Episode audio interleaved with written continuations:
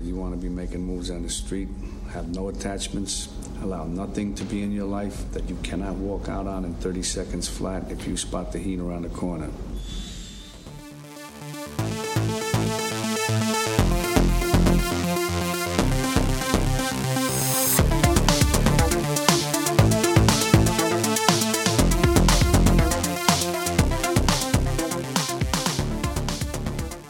Hey, welcome back to Action Episode 134. This week on the podcast, we watch a 1990s classic. Is it an action movie? We're going to get into it. It's Heat. Heat. Fuck yeah. So, with you, as always, I am John. This is James. Hey. And this is Dustin. Hello. Hey, guys. Hey. Welcome back to the podcast that we do. In a garage. So, In a trash. as everybody knows, this is our only source of income. So, please Yeah, tell keep a those friend. fat checks coming in. yeah. We have a few um, Patreons. we do? this No. is news to me. No, we got nobody.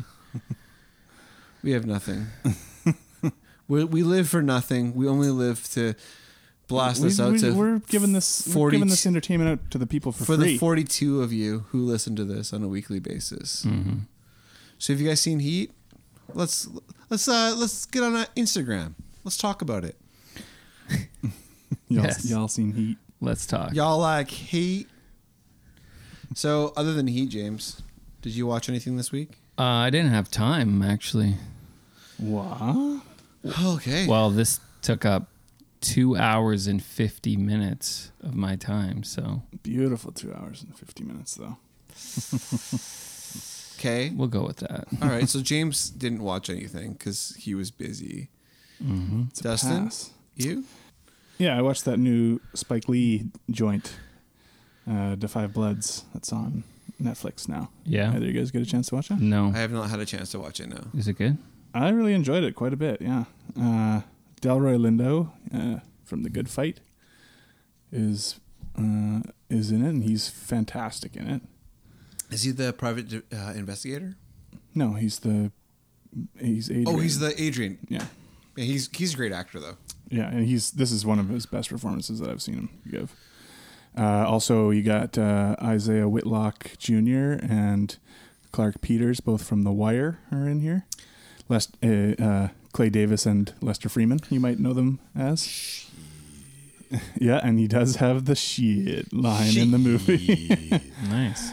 yeah, and then uh, Chadwick Boseman is also in this. Um, yeah, this is really it's really fun. I mean, it's it's not perfect by any means. There's com- kind of some extraneous extra stuff going on that probably doesn't need to be there, but uh, but I found it really enjoyable overall. Um, and then I also watched this movie called Shocking Dark.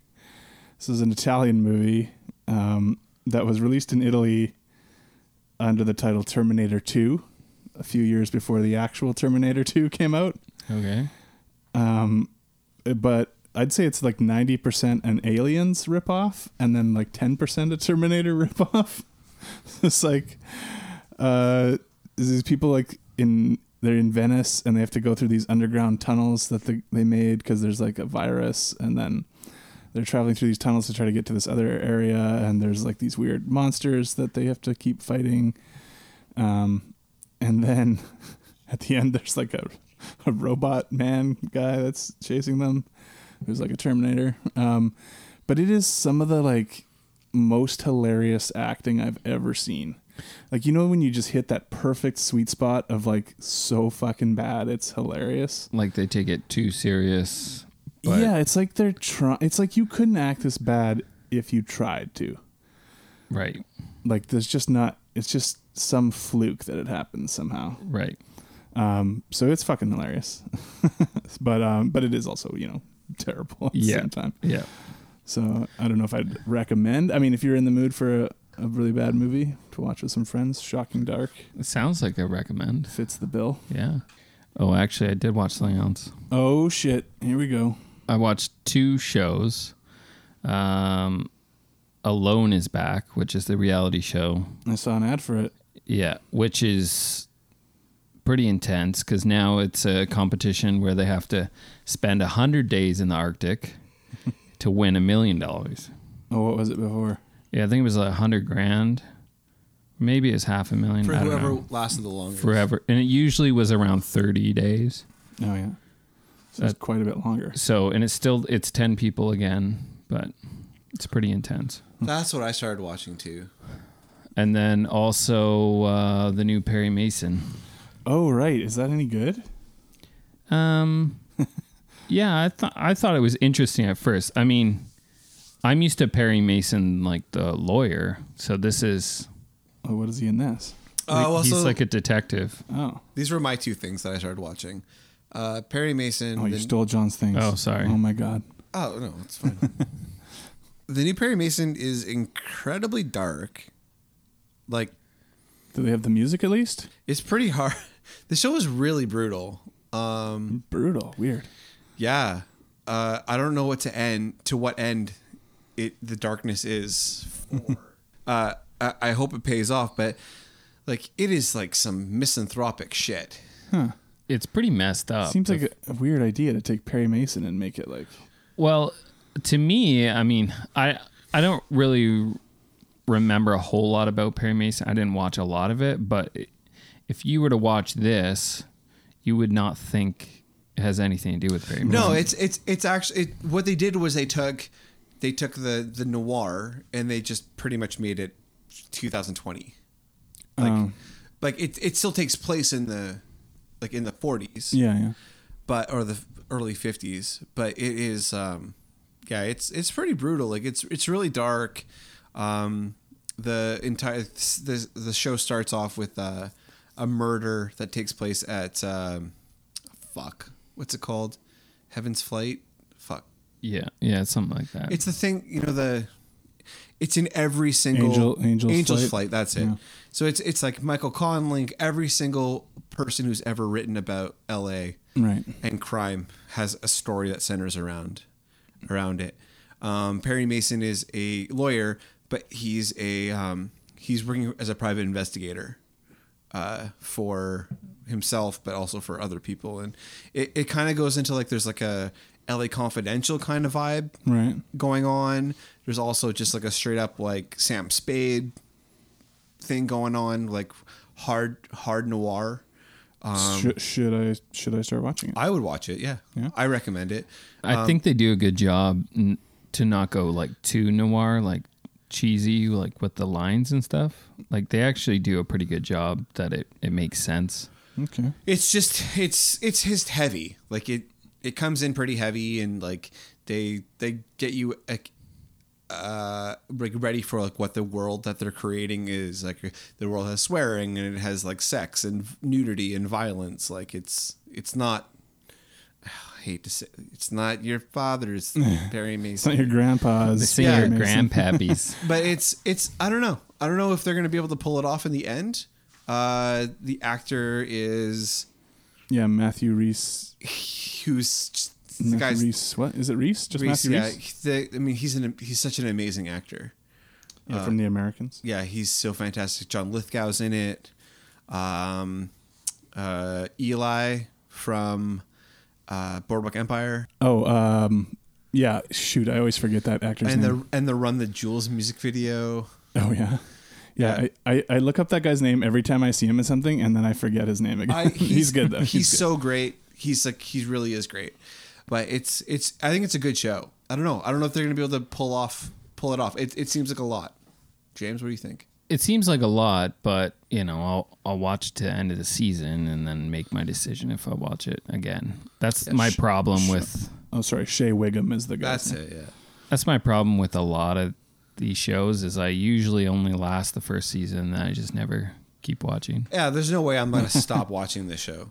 Oh, I used to, you know, when I stayed home sick from school when I was a kid, I would watch the black and white uh, Perry Mason. Oh yeah. Oh yeah, you- on uh, on KVOS. yeah. probably, yeah. Uh, I was uh, I remember when we got cable, we got A and E, and they had all of them. They had uh, Columbo, they had Heart to Heart, they had uh, like Simon and Simon. Oh, yeah. They had every single detective show. awesome. Like, oh man, I grew up on. I loved that was my favorite favorite thing in the world. But yeah, so that's what I watch as well. All right, on. Speaking of Of crime. crime.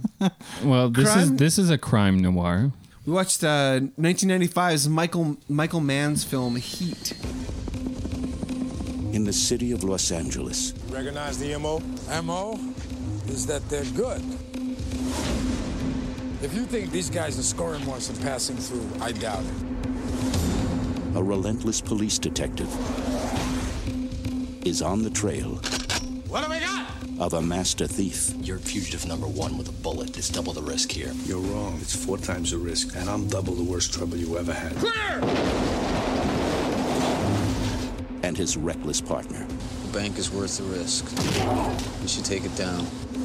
I want full surveillance, 24 hours, round the clock. We never close open seven days a week. Assume they got our phones, assume they got our houses, assume they got us. Bam, bye bye. They get more daring with every score. What's the estimate? 12.2 million.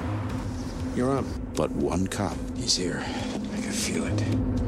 is closing in. Whatever score they're gonna take next, they're gonna have the surprise of a lifetime.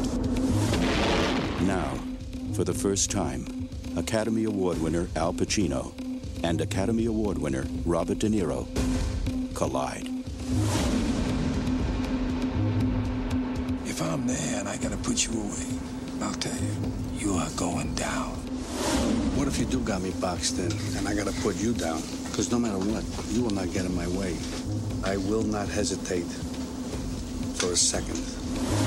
Al Pacino, Robert De Niro, Val Kilmer in a Michael Mann film.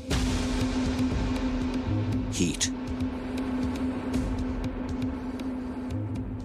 Dustin, you picked this movie? No, I picked this movie. No, I picked this movie. You picked this movie? You don't even know who picks the movies? no, I, come don't, on. I don't keep track of that shit.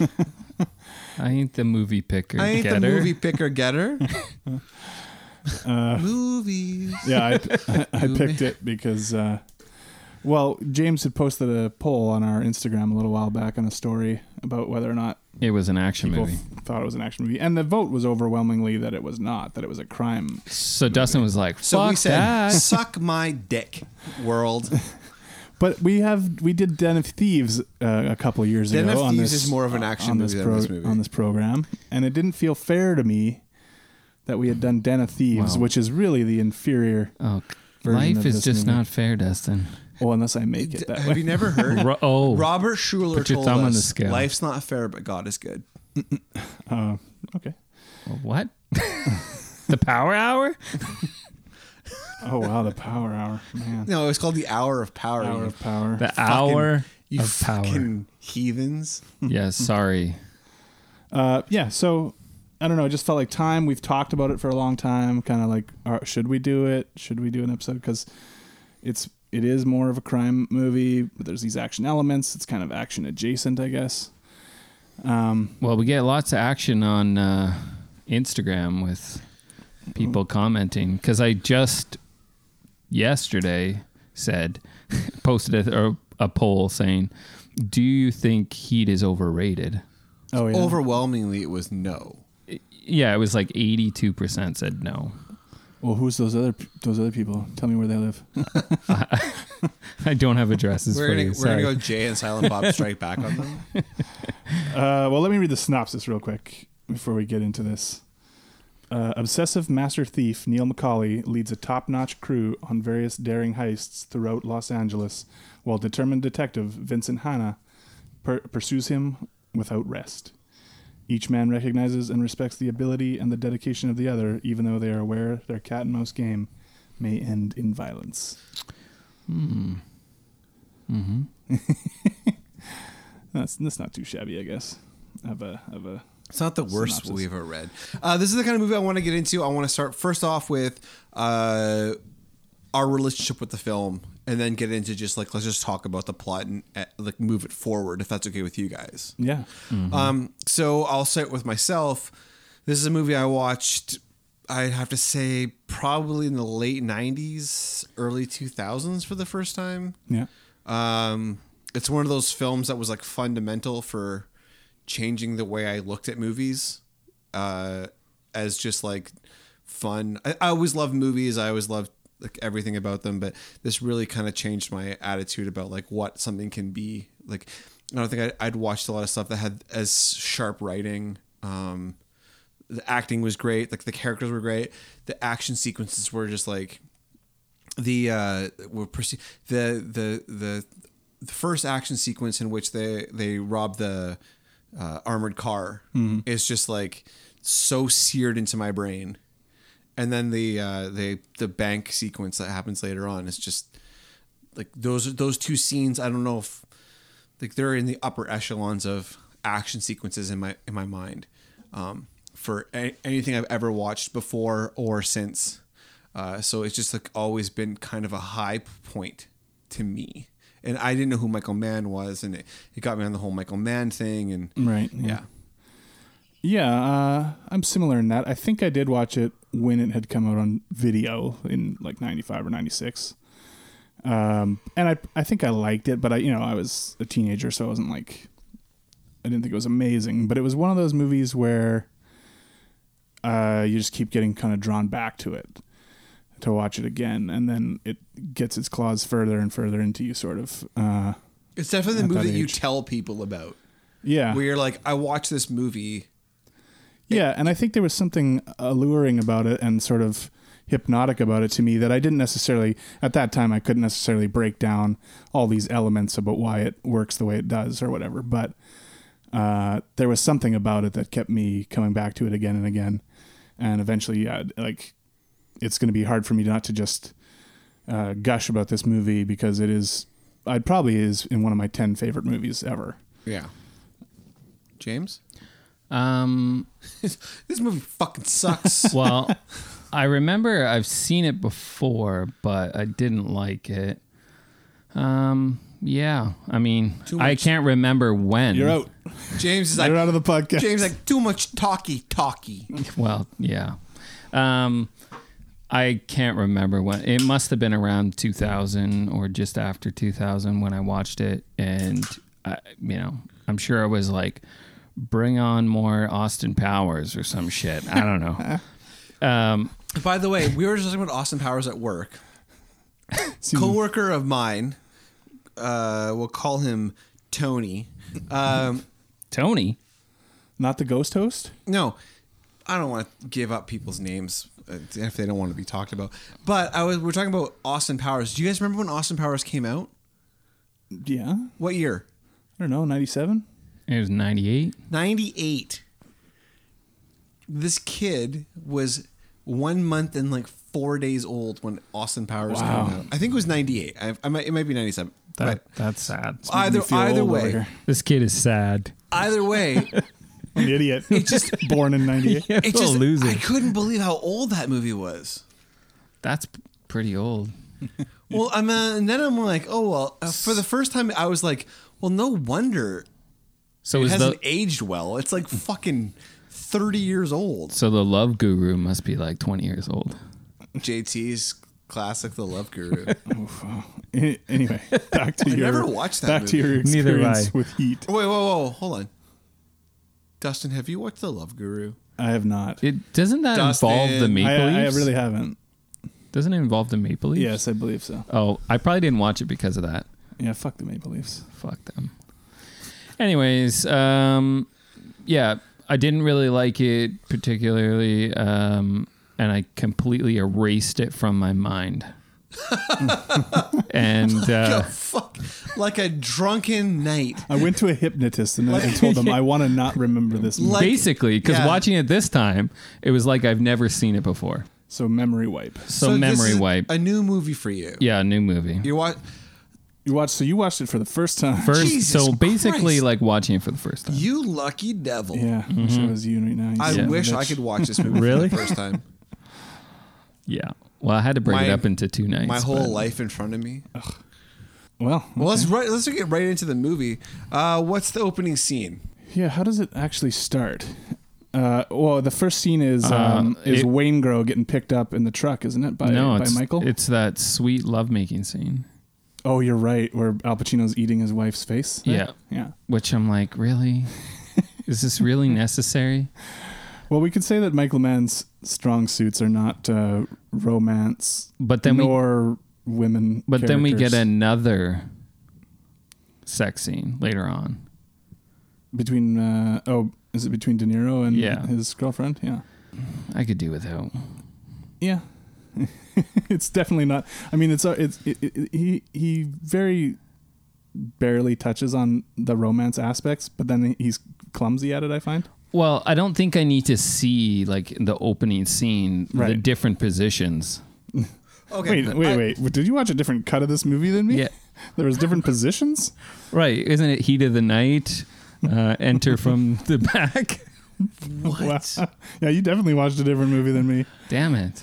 No wonder you didn't remember it. No wonder you turned it off and turned it back on so many times. uh, yeah, I think that it's. I think that, that all of the uh, relationship stuff in this movie is pretty clumsy. yeah. Um, I mean, It- it- the f- parts where they're fighting maybe are a little better than the parts where they're in love. with each you know other. what? You can't. You can't watch my TV. This is my TV. Sit down, No, stay. Ralph. Sit down. I'm taking my TV. I just don't understand what the relation. Like, I guess I understand what he's trying to say, like, and how it's difficult to have a relationship, and this is like the real his real life with dealing with his work, and how it's tough to have a relationship and dealing with that. So I But- think that what what's happening with that is is that um, I don't I I haven't spent a lot. Like always, I'm not coming to this prepared, but so I'm just reacting to what we're we're talking about. But I think that what we're going to talk about throughout this film is that um, uh, De Niro has this this if you can't drop it and walk away in 60 seconds. Is that Yeah, 30 I think he says 30 seconds, but yeah. you- you- like everything you have to be able to do, you have to, you have to be able to drop it in 30 seconds to just walk away, right? Yeah, don't have any connections to anything. so you can't just and we're supposed to think that he's cold and he's calculated and he's like a bad guy for having this, right? that's the discipline. That's It the says. discipline. Whereas whereas Pacino, where we're supposed to think that he's the good guy. Like Pacino's supposed to be the cop. He's supposed to be the hero, right? And I think that what we see throughout this film is that he is not the hero. He is not the good guy. They are the exact same person. Yeah. There is no good guy. There is no bad guy. Like they and I, I, I want to get into this more when we when we actually talk about the different scenes. But Yeah. when it comes to the relationships, is that the difference between uh, De Niro and Pacino is that De Niro understands he's fighting against what he wants. Like he wants to have this relationship. Right. He wants to have something more, but he re- doesn't let himself do it. And almost in a good way, where he's trying to protect the other person. Whereas De Niro has no problem destroying people's lives as he tries to just have it both ways. You mean Al Pacino? Yeah, Pacino. Sorry, Pacino just is like he's completely willing to just destroy woman after woman Right? Like- Because he's this is his fourth. because he or thinks that he's fourth marriage. He thinks that he's better Right. than it. Yeah. Whereas, like, Well, I think in, in the over the course of the, of this movie, he sort of comes to this realization that you know, i- i- through this stuff that's going on with his, I believe, third wife in this movie in his stepdaughter, and the stepdaughter, he's realizing I'm not good for people uh, because all I am is a, this obsessive but that, but and and like you know he has that conversation with his wife late in the movie where she's like is there any way we can make this work and he's like i'd like to say yes but the reality is like no I think that that's the Yeah. point though is that but but Pacino just he wants to think that he is the good guy, like he wants to be the hero, so he thinks that he can have it both ways. But he's not the hero. He's not the good guy. Like he's Mm, right. just as dangerous. He's just as toxic to everyone around him as De Niro is. But yeah and i mean these are these are themes michael mann kind of explores more than once in his movies of these sort of driven individuals Yeah. who are really really good at what they do extremely competent um and yes pr- extremely manly sort of characters um that ev- you know for whatever this whatever their obsession is whatever the thing that they are good at uh, everything else has to fall by the wayside in order for them to be that good at what it is that they do right Yeah. yeah, this was this movie just really blurs the lines between between good guy and bad guy. Right. These guys are just two sides of a coin. Yeah, right? like, I they're- like I can't wait to get to the scene. I can't wait to get to the bank robbery scene where we just completely break down all the borders between anyone being good and anyone being bad. Right. So yeah, we get the. You're right. We start with that sex scene. Yeah. So the only other thing I want to say about relationship, because I, I really don't want to talk about the Dwell on relationship, the relationships. yeah. right? So the only other thing I want to say is just I just I feel like it's such a waste. Like I, I guess I understand why because you have that tension at the end, but why De Niro all of a sudden meets this girl and then for whatever fucking reason she's like, yeah, okay, sure, I'll just Oh yeah. So flee the country with I, I don't have a problem with the the idea of De Niro um, wanting to have this relationship because his life compared to everyone else in his crew is is empty, right? Like Yeah. he is just Right. the solitary. Figure. I understand, but And if he though just if this- he just left this idea in his mind, and found somebody, you're right. you know what I He's mean? good. But it I- just he just they met, right? Like they just met in no, this I- way, and I- this- yeah, I things know. happen. Love happens, James. So I think does that it? the I think that that what's what's what's it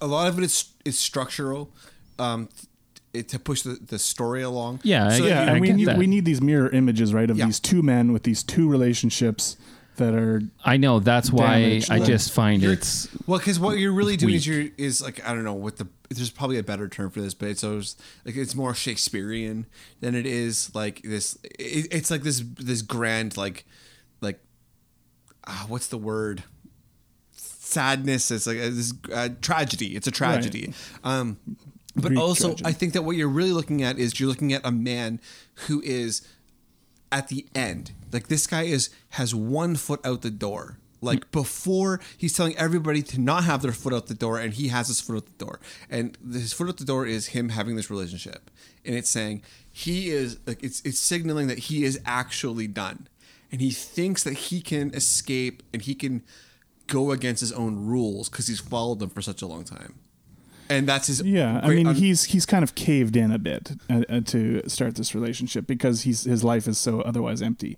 But I do fully agree with you about her deciding, okay, I will go with you. Once she finds out that he is a a, a robber, a criminal, yeah, and and he's just like, anyway, so we're leaving right now. It's- that's just yeah that's um, just that straight that up stuff is just yeah, it doesn't make sense. That's just male fantasy writing. That's just men not being able to write women. She's like, okay, I'll go with you. yeah. I Yeah. mean, she puts up a bit of a thing, and then- not much of a fight. Yeah, but- I mean, th there is that one scene where he's like trying to kiss her, and she's like leaning away from him, and like you know, like turning her head away from him, and all this stuff. But like, then after that, she's like, "Yeah, okay, well." But I guess mean, we're going like, to whatever Tahiti so- or whatever. didn't she just like their relationship is what like a couple days old, I think it's supposed to be a couple or weeks old. months. Yeah. so a couple weeks. Yeah, I feel like there's a lot of time. we, we are supposed to understand too that she is a lonely character where she has moved to this big city and you know I'm not going to pretend to be an expert on los angeles but you know it's a very spread out city where Right. you don't necessarily going to make fast connections with people we have this idea that she is alone as alone as he, he is like Yeah, and I, I don't I don't want to make apologies for Michael Mann because I think he just writes women poorly. yeah i agree Like he just writes women very very I think poorly. in this movie, there's it, it just just barely works for me, but it could have been much better. All that stuff. However, we're already at we're pushing that three hour time mark, so it's like where do we ha- where do we put in this stuff to flesh this out more to make these characters a little more believable? Well, I think you're I right, though, think you James. could have. I mean, at like an hour and a half in, it's all the build up. It's all the relationship stuff. You couldn't cut that down at all. You mean the relationships between the team members, or you No, mean like the- the, the romance stuff? The romance The stuff romance on stuff both takes sides. up a pretty small amount of time. Uh, yeah, I think I, it does. I don't think so. The relationship stuff. No, I'm not just talking about De Niro. I'm talking about Oh, Pacino's as well. Like there's- everything. There's, I'd say- more of that Pacino side. What we see the, I'd say the it's, breakup. it's still pretty small, but it's it's a long movie. Like so, all the- if if something drags, it's going to drag even more yeah. like in those three hours. I, I think he writes women poorly. I think that he he could he could have done a much better job. I I think that he was writing from a different time. I'm not going to I'm not gonna uh, what's the word? I'm not gonna defend the way he wrote th- his female characters because I don't think they're I don't think they're well they're, written. they're not his main concern, right? No, and I he's think that- more he's far more interested in these guys, and then then then those women are just sort of like, uh, you know, they're a part of what is going on for these men characters. Yeah, they have no- they're they're of no consequence. Like they they really do nothing but further the men. Yeah, in like this I movie. get that it comes down to Pacino and De Niro. That that's what it's all about. and, and I think that way it's a it's a clumsy way of trying to create um a a different side of who these men are, and they use these women as pawns to to do that. And I think you're right. It, they they shouldn't have done it the way oh, he should. Michael Mann shouldn't have written them. He shouldn't have done it the, w- that way. Yeah, you could have you could have done it way better. I think you but- could have. I, I just think that he, Michael Mann is a fucking brilliant filmmaker. I think that he just can't write women. Yeah, I I- I don't even know if he if I would say he improves at that over the years, but yeah, for me like that stuff doesn't by any means like ruin the movie. I think um I think it is the weakest part of the movie though. Let's move on. Let's though. get into the yeah, because right away we get Michael uh Michael picking up Wayne Grow in the truck to Yeah. go do this this heist, Yeah, the bank truck heist.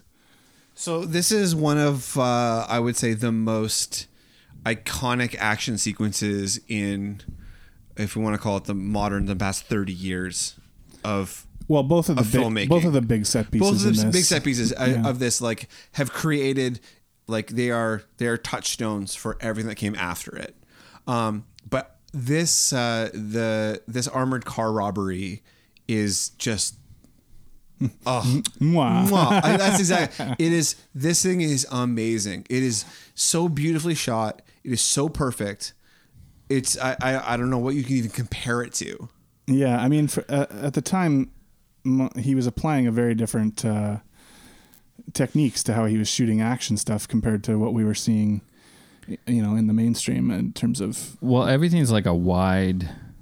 yeah, you get a lot of wide shots, Wide but, shots. but you also just have, first of all, like I think a lot of training. Like we see more of this now in movies, like you're saying, where everyone is tactically moving uh, the way that you realistically would and should in this kind of situations. We saw this a lot in Way of the Gun as well with Later, yeah. just like like pure tactical training and um the one of the the myths, the legends of this movie is is that um, Val Kilmer became so adept at his reloading of whatever assault rifle Right. he has that they show clips of him reloading that assault rifle like while in action like at, train, like, to train actual- like actual army people um, because it's so perfect like so everything that's tactically happened in this movie is just like it, it puts you on the and the way he shoots it everything's just like it, it well everything is grounded in a reality that most action movies aren't right like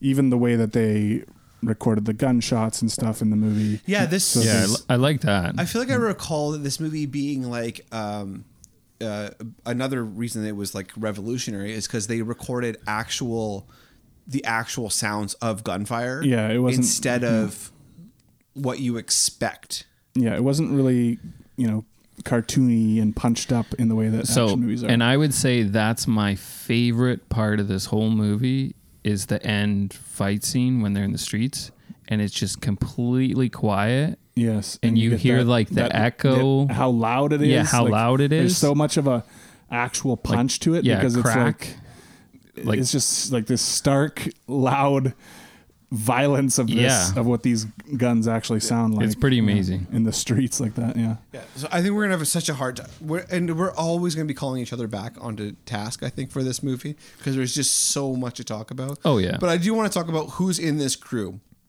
So pretty much what you've got is you've got uh, Robert De Niro, uh, Neil McCauley. Uh, he's the leader of this uh, this group. Uh, you've got Val Kilmer, It's in metals uh, Tom Sizemore, who else? Danny is in- Trejo. Danny Trejo. and then you have their kind of like their uh, guy that they get all their jobs from is Vince is uh sorry not Vince Vaughn. John Voight, Nate. John Voight uh, who who's like the coolest looking motherfucker ever in this movie. and then he went on to do what after his, this? his silk shirts and his he went on his to handlebar mustache somehow be the bad guy in Mission Impossible. and that sweet sweet hair. Well, Was he that tu- he before turned this? down this role.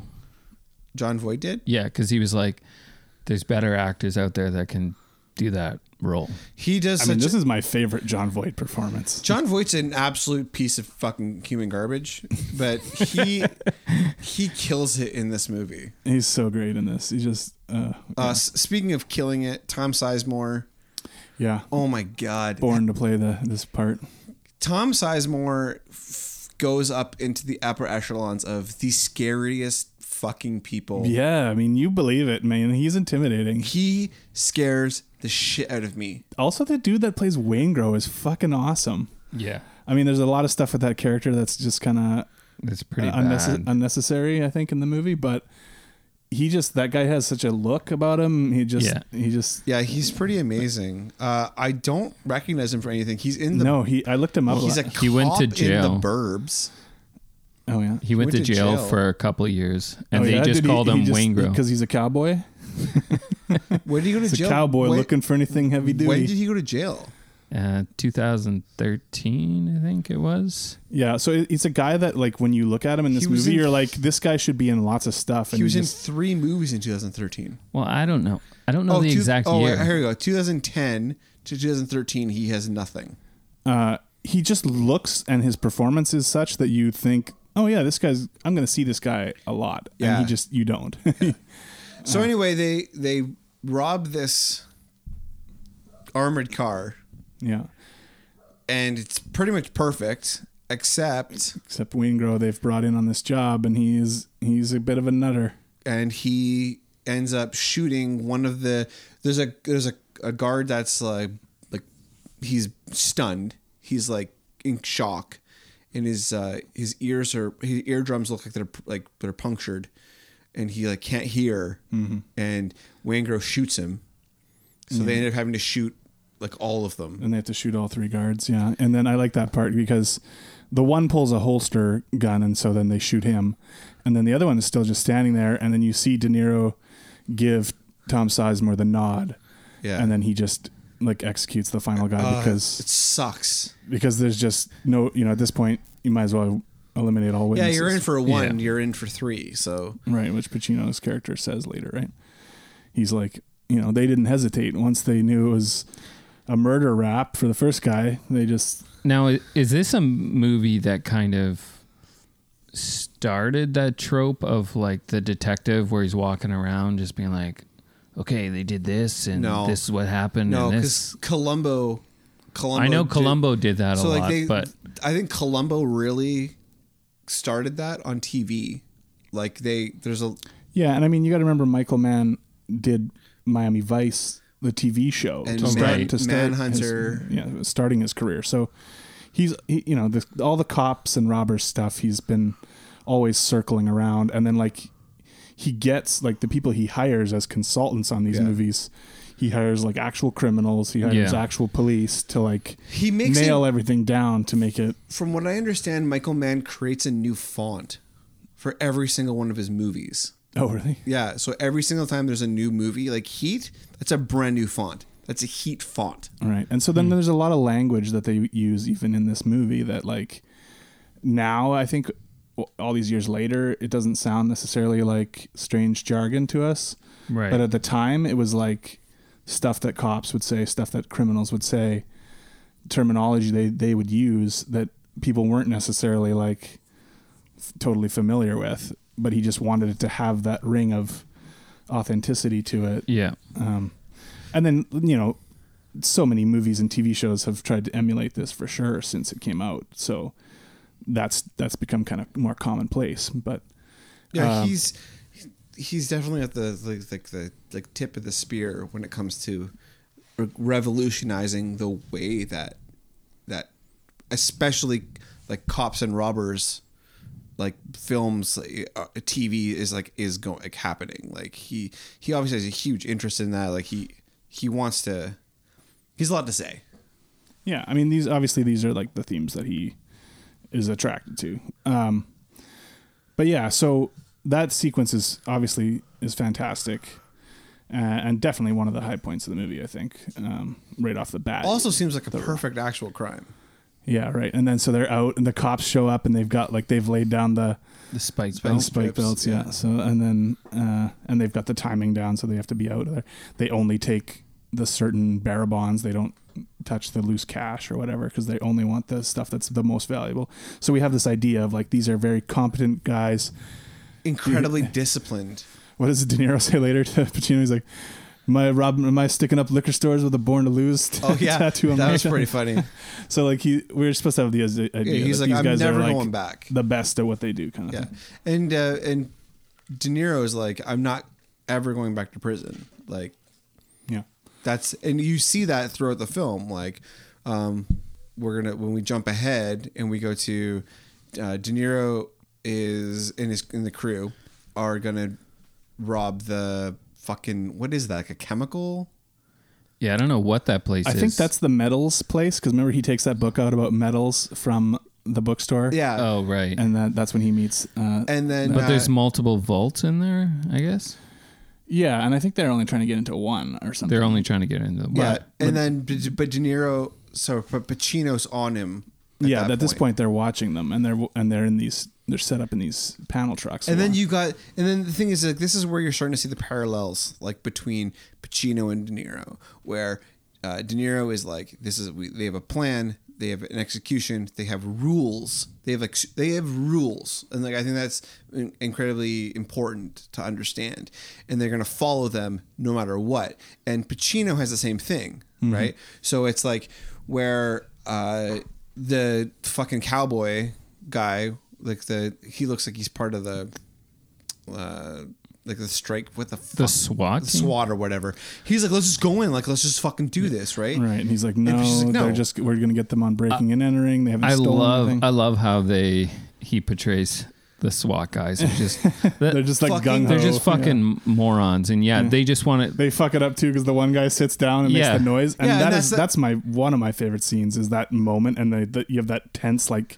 music where it's just like strained chord, and you see De Niro has like heard the sound, and he's just like staring. You can see him on the heat, whatever, It- like, and then that's it. Abort. Oh, Oh, like, we're just out. That scene Like, is like that scene is so crazy when he sees that. It's like Pacino is in like uh some kind of like duck blind or um, tree stand. Yeah, yeah, he's hunting. Yeah, that's actually and the the predator the, the prey that he's after has like Heard the heard, twitch of the heard- snap of a yeah, branch. uh, exactly that's actually amazingly Like- oh an amazing way to put it because I think you're totally right. like it's it's so good Before that, I That- do that love scene is incredible. I do love the part where um, They're just like it shows their the back and forth staring at each other. yeah, yeah. I love it when Sizemore goes up. yeah. He's got he's got like the things on his Spike like boots. Oh, yeah. And then um, uh, Kilmer goes in, and then De Niro, sorry, Pacino, Pacino comes back out, and then De Niro, you mean? sorry, Niro. yeah, De Ni- I wish I, I need Neil McCauley. to, I need to have their names. I need to have their names in front of me so I I, I get this right because I get Pacino and De Niro um, mixed up a lot, but. Uh, yeah, so you got Macaulay, Neil. Let's call him Neil. So he comes back out. He kind of gives a look around, and then he just walks into that. yeah he steps He backwards steps Into the backwards shadows. into that shadows, uh, and then um, like Vincent Hanna is just like, and he's gone. Like which, which is awesome because he just disappears he did- like oh, it's so sinks it's back. so good it's shot like this movie is shot so perfectly. Like it, No, this Oh, yeah. is I mean, it's it's amazing. it, it it creates this sort of atmosphere, especially at night when Ma- Michael Mann's shooting stuff at night. It just Oh. he has this like you can kind of. I mean, it's you know it's that stupid saying of L.A. is a, ci- is another character in the movie, but there's this there's this atmosphere. There's this energy to that helps you kind of feel like you're in that place. But there's Like- a difference between like LA is another character in this movie when somebody shoots a movie in LA and when Michael Mann shoots something in LA. Like Michael Mann Yeah, I mean, we're Is- not seeing the glamorous LA either. Like, other, No. other than maybe But- some of the houses on the, s- A- in the and hills. those but, those are all like real places, right? None of them are on a soundstage. Nothing Right. is on a like a set that's built for it. Everything is like a real place in LA. I would say that Michael Mann specifically just has a way of shooting LA that other people, you know, other people have done. Michael Mann just has perfected. yeah, I mean, uh, Collateral is another terrific example of that. Oh, Jesus, that's a It's great, also LA. what a great movie. But like that whole scene is so fantastic, and then like I think the way that James discussed it, like where where he's in a bluff, Yeah. is so perfect, and then the, the s- this just showing how stupid fucking cops are. Like this fucking dumb SWAT guy, like sits He's down SWAT. and What do you, SWAT wants Yeah. to fucking go. but he sits down. that's He- what they want. SWAT's supposed to be like the snipers, and like he like no, just, they're the like- guys who kick in the Oh, door. I thought SWAT. I thought SWAT was They're also the guys snipers. who they're the guys who kick in the door and then just shoot a whole bunch of bullets and, and kill you while Yeah. you're in your bed. and he just completely fucks up. And you see this when, um, when the when the team leaves and they don't bust him, and then everybody gets out of the van. They roll up the back of the van. Yeah, and and everyone everyone, gets gets, out. out except for the SWAT guy. the one guy who made the And he, who made the sound and he just stands in He's the like, dark, and uh, then he kind of just like looking like a disappears dope. into the shadows, like a fucking moron.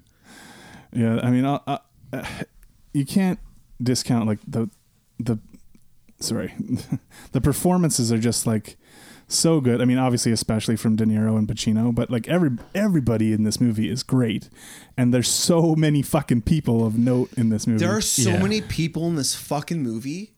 It's Um, insane. but just like there's so many moments of dialogue that are just yeah f- pacino goes full pacino in this but like it's just it's just works in this movie You're all up in her it's like- ass. Um, yeah uh, anyway so like yeah when he's just even little things though like he's talking to that swat guy on the on the walkie talkie and he's like i have tactical command they will walk and you will let them like Yeah. like do not fuck up my shit here Yeah, I think this is kind of um to me this is the end of the Pacino De Niro. Yeah, I think I think they each had a few pretty good movies after this, but, this is, like- we're winding down, right? W- This is where we get to actually see them both go full. yeah, and this was the first time they were on screen together. And that like was it seems such a crazy. selling it's- point. It seems crazy that you know we had to wait till Well, 1995. They're also for in them- literally one of the greatest movies in American history. They're Yeah. in Godfather 2. yeah, they just don't share any screen time because Yeah. they're in, set in different Yeah. times. But it's it's just that like this is the first time, and I remember like even when I was younger, I remember being like, "Oh no!" Like these two actors that I don't give a shit about. Like you know what I mean? Like when you're just like a fucking teenager, Mm-hmm. are like in the movie together. Like that's a that's a big deal. And uh, it was such a selling point. And then we watched the trailer, and Trailer's garbage. Mm. trailer's garbage. Trailer's garbage. And the no one- trailer is just no pretty wonder much a nobody tr- gave a shit. it's pretty much just a trailer for those two. but I love just like how you know the whole time they are uh, playing off of each other, even though they're not together. But then in the middle of the movie, you get the they come together this this one time to like have a face to Yeah, face. we, we- it's actually, but there's a scene that leads up to that, which I also love, which I feel falls under the action sequence, which is is the trailing of the car. Yeah, Like the I love, helicopter. I love this tactical, like the, the tactical like trailing and like the one car, and then the, there's the helicopter, and then the um, Pacino swaps vehicles yeah, with he the gets one guy. yeah, he gets into the car and goes Yeah. after him.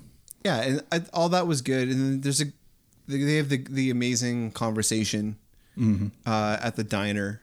Where they just have a sort of understanding. Uh, they have all this respect for each other and stuff. Yeah. but yeah i mean I, you know we could go and we could talk about all the individual like bits of dialogue Yeah, well, do but- you want to talk about just the scene? So we can talk about the next scene. I'd, I'd want to say is the after the heist dra- uh, it's the it's the it's the failed heist, but it's the um well we get the dealings with van sant william fickner's character where they're gonna sell they've stolen some of his product or whatever it is Yeah. and they're gonna sell some of it back to him because Yeah. they're like oh we didn't realize it was yours and- William Fickner, man. yeah What a fucking his right his sleazeball. right hand man henry rollins Yeah, but I want to talk about the. I was just saying we should talk about the scene where uh they they flip the script on the on the cops where the Oh, where they're in the Where they get that's a bit shipping- later too, but yeah. man what a, what an amazing like just piece of writing that is though. Yeah, s- yeah. Once they realize that they the cops are onto them, Yeah, um, yeah, drawing them out to that shipping yard. Uh, and you as the as the as the audience, right? Like you're just seeing them, and you're like listening to Paci- uh, De Niro, and he's just like, "All right, so we're gonna escape. We're Yeah, gonna we've got- we've got different this escape is our, routes This is our and, first um, route. This is our second route, right? Like we're gonna do this, and like you have like no real idea at that point. Like yeah, what they're doing. you're just watching it, and then Pacino shows up with his fucking crew, and they're like, "What are we looking at?" You know? yeah. What are they looking at? What are they looking at? Well, that's what we're trying to figure out. Ted Levine is saying. Yeah, And then he, of course, he comes to the real. You know what? You want to know what they're looking at? yeah, yeah. They're looking at us. that's good. The LAPD, And this is police department. this is where everything kind of starts to be like if you want to start like poking like, pretty serious holes in the movie it's it's this it's that there's no way that pacino is that up on what uh sorry yeah pacino is up what de niro's doing right like pacino just Well, knows we're supposed to pacino know knows that he- every single beat Well, Yeah. he does say, "I want, I want them all tailed. If they go for dinner, I want everyone they're going for dinner with tailed. Like Right. they want, like he wants heavy, heavy But wait, surveillance. it's it's the part where he's like, they, he, they they're like, there's no. He's like, Well, oh, you know what they're I don't looking think at? They're it's- looking at us. Yeah, I don't think that's unreasonable though, because w- w- we're supposed to realize that he is like a very smart character, and if they're looking at all this, and he realizes there is nothing here to rob, I Yeah. don't think it's that much of a jump for him to be like, Maybe we, not. we've just gotten made, like Maybe not. This is why I'm not a detective yet. haven't made detective quite yet. Well, eventually, Robbery, I'll, homicide. Eventually, I'll be a, a private investigator, and I'll probably be able to figure that out too. Hmm. But all his team are, are just great actors too. You know, Ted Levine, Oh, they're so good. McKelty Williamson is awesome in this movie. like, I love the West scene when they Studio. all go for dinner. Yeah, and well, that we there's another parallel, right? We see all the gangsters with their wives out for dinner, and then we follow that up with the scene with the cops and out with their wives, right? Yeah, and they're all like, I don't know. It's just it's this kind of throwback to mob movies where like. Like in mob movies, it used to be like everybody went out and they had a big dinner and they all this like all this stuff and like the familia. Yeah, and how they paralleled that with like with the cops, right? The only difference is that in a, in a mob movie there would have been more kids involved, like, yeah, right. That's right? true. And it would have been at somebody's house. And spaghetti. Um, but uh, I I don't know, I I just, like, I loved all that kind of stuff, but I love that Danny Trejo's name in this movie is Trejo. dang, Drago. like we can't be bothered to come up with a character name Yeah. for you. or he's just so in, He's- imposing he's of a just human so- being. He's, He's just so Danny Trejo. actually cr- he's great in this. yeah, this would have been one of the first things I saw him in. This and Desperado, I think, were Yeah. the same year. So after this, what do we really got? We've got the the bank robbery, right? well, we have like all the relationship stuff. We have. I, you told me not to talk about. no, no, I, I know. Well, and we haven't talked about like Val Kilmer and Ashley Judd and all yeah, that stuff, exactly. but- so there, because there's that stuff going Man, on. as Ashley well. Judd was a smoke show. That I is know- the exact line my cousin said when we were watching this movie. Sorry, I don't. I don't normally talk about people like women and their attractiveness and stuff like that, but I forgot how much Ashley Judd was like a straight up like. Uh-huh. That's what she was at that time in her career. Which is a big deal. I mean, this after this, of course, she went to have a whole bunch of starring roles. And Then she got. And thrillers. And then she stuff. got blackballed, or like blackballed. Is that what it's called? yeah. Was she? Uh, was it Weinstein? Weinstein yeah, blackballed her. Right. She couldn't get another job yeah, because he. Yeah, it's a bummer too. Yeah, she was a big. She was a big deal. she was a there for a huge while. double double Jeopardy. Yeah, she was a lot of thrillers. Kiss the Girls. All Yeah. these movies at the Double time. Jeopardy. It's great. That's not a great movie. That's great. I saw that movie in the theater. We'll I- do it. We'll do it on the I show. started watching it not that long ago, actually. Uh, yeah, so all the relationship stuff. Val Kilmer has like an actual like wife and kid.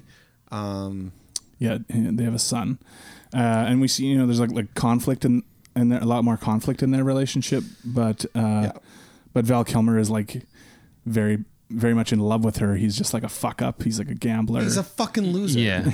and well, and De Niro but he's ends up so good in this. De Niro ends up going and talking to Ashley Judd.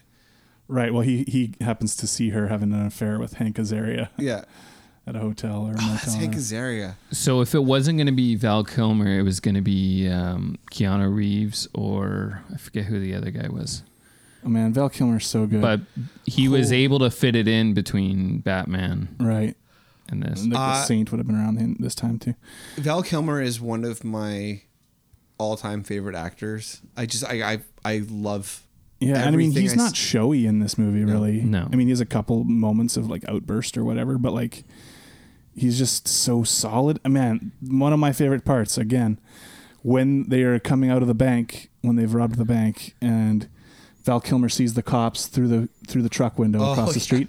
There is no hesitation. He immediately starts firing his. I can't his wait. Yeah. Th- I'm working my way up to talking about this scene. I'm so excited to talk about this scene. Uh, is there anything else before that that we can? Well, there's oh, man, there's the cool shit with Wayne Grow. Once you know Wayne Grow kills the SWAT or the cops in the heist, they're pissed at him because they don't do shit like that unless they have to. So they take him Oh, to that. yeah, they di- take- they take him to that diner, The diner, yeah. and like Tom Sizemore is just fucking so deadly in this scene. And first, how he like moves and he's like his sort of like boxing him in because he's in the booth, and he's just like put he positions himself in a way that like this guy's not leaving. Then De Niro comes in and he sits in there. And you know we get that line when he wants to pay off this motherfucker and get rid of him, slams his head in the table, and then like the guy at the other table looks over to see what's going on, and Tom Sizemore just gives him this fucking glare, like you know this mind your fucking business glare that is just, I believe it one hundred percent. I, I, I think that um, w- we, we we're going to talk about it in the and we ta- we have talked about it in the way that the characters move in the action sequences, but there is so much subtlety and there is so much like like between the lines stuff in the way that the characters move in scenes like this.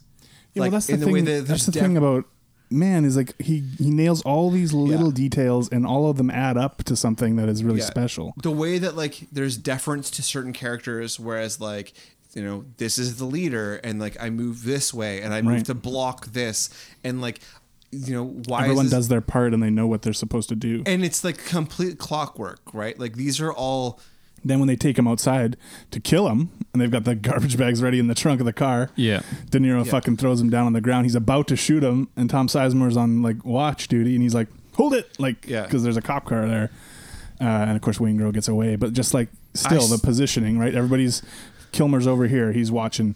Tom Sizemore's over here. He's watching the street. You know, like That's kind of sloppy though that he gets away. I will say that when I get into my De Niro, problem, yeah, gets distracted there. when I get into my problems for this movie, that's the beginning of like the this movie is not perfect. No, I mean, well, no movie is right. I think it's Casablanca? Well, that's close. Damn close.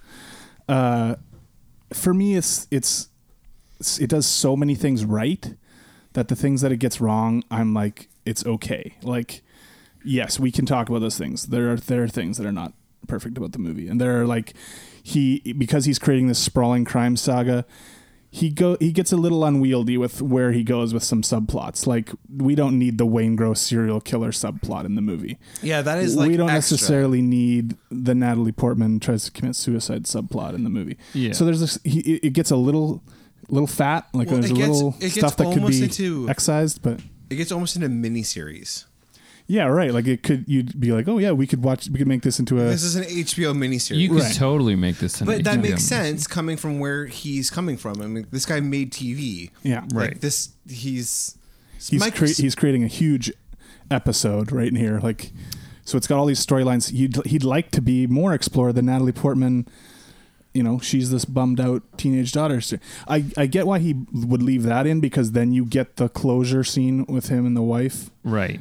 Um, and the thing is, they the actors are so good that even though that stuff isn't the best written parts of the movie, they kind of make it work for me. Especially that last conversation they have together, kind of like ties it up. Even though like all the stuff before wasn't you know necessarily the best, um, but it's just not necessary in this movie that's already like such a grand scope of a of a film. Like there's already a, so much going on we don't we definitely don't need the Wayne Grow serial killer stuff where he's you know, Yeah. he's with that sex worker and Yeah. I mean he's creepy as hell. The guy plays it awesome, but, like it's just you not, already got that before. we just don't need it. Yeah, we already know he's like this Yeah. weird creep. So That could be a whole other spin-off movie. right or uh, Um, or more episodes of the show. When we talk about like how amazing everybody is, like even is it? I'm just looking at IMDb. Is it Edie? Is that the girlfriend of? Yeah, Yeah, like even she's is- she's great. her- she does as much as she can. I with think this. that I think that she does so much more than she's given yeah, in the movie. Like I think she's given almost nothing, she's given and very she- little. She's given very little. even less than than um, the actress playing Pacino's wife. I, I forget her name now. She has the she has the unfortunate uh, position of also being Having- Russell, Russell Crowe's wife in The Insider. So like it's another one of those kind of thankless wife roles. But Having yeah, the worst haircut. let's can we talk about well, you should see Pacino's haircut in The Insider. can we talk about the bank robbery? Yeah, let's uh, let's get into that. oh, sorry. Once- One thing. I want one second. Okay, go ahead. so before the bank robbery where they meet and there's a line in there there's two lines in this movie that i Kill thought you? no that i thought of trapped in paradise Oh fuck yeah! Oh, Ti- tie-in can't wait to hear I, this. I knew you were going to bring this up. okay so one of them is when they're meeting in the coffee shop you do what you do. you do what you do and i, do, what, i do, Yeah. he says that He Oh, does it. he? Yes. yeah so i'm like well i couldn't believe it when he said that As soon as I heard it, I was like, "Oh man!" The other one is in the bank robbery where he says, Keys, keys. All right. Yeah. And the guy's like, "What keys?" And he punches him in the Yeah. and I'm like, oh, man. I didn't. So oh, good. I feel it's like honestly, I have to say that like I feel like I am an embarrassment to our family. You didn't notice this? I don't know, man. I fucking noticed the Yeah. not the keys one, but the you do what you, You do. do- Yeah, Yeah. I noticed. Same year, I think, isn't it? These movies. uh, actually, Trapped in Paradise is 94. He probably watched that movie and was like, fuck, I'm going to use that. Inspired by the bank robbery. I'm going to in use this those movie. lines. Yeah, Michael Mann was inspired by Trapped in Paradise. well, he obviously stole Trapped in Trapped Paradise. We're just talking about that. Yeah. there's no, there's no way that that's where he got it from. He totally stole those lines from Trapped in Michael Paradise. Mann. Sto- I'm gonna write Michael. I'm gonna. Plagiarist, I'm fucking not gonna- plagiarist. I'm not joking. I think I'm gonna write Michael Mann a handwritten letter Right. asking him. Did you steal this? No, Have you seen this movie? were I was gonna say. Were you inspired to make Were this you heist inspired movie by by Trapped in Trapped in Paradise? Paradise? What if Michael Mann writes me back and he says, 100. I've been waiting "I for like this. you're the I've been first found out. you're the first one to say it." To, notice the but yes. connections. to connect the dots. Connect the Connect the dots. dots. oh my god! What if he came back with like a a letter that was just full of Trapped in Paradise puns? Uh, Oh man, that'd be so good. Anyways, continue the bank robbery. Okay, Yeah. so the bank robbery scene is probably one of So the well, great- right before the bank robbery scene, we have that meeting with De Niro and his crew, where he is like, "You guys each got to decide if it's worth it. The heat are on to us. Like, do we want to go ahead and do this because it's a really risky." Val Kilmer's character, he needs the money because he's got all these gambling debts, so he's in. But the part with Tom Sizemore that we were talking about before, Um, the where action is the juice. he's like, "For me, the action is the juice." Like his delivery, he was the first one in, I think. no second, because Kilmer first is like, "Yeah, immediately, like I got to do it." Kilmer also seems like he is De Niro's like s- like adopt like son. In a sense. Yes, he's his he's his right hand man. Like, he is- he's yeah. the one he depends on, and is like, yes, he treats him like a son. He treats him like a he's son. kind of trying to make sure his relationship stays on track. and all like, that d- stuff, like so. d- Kilmer is like the most ride or die.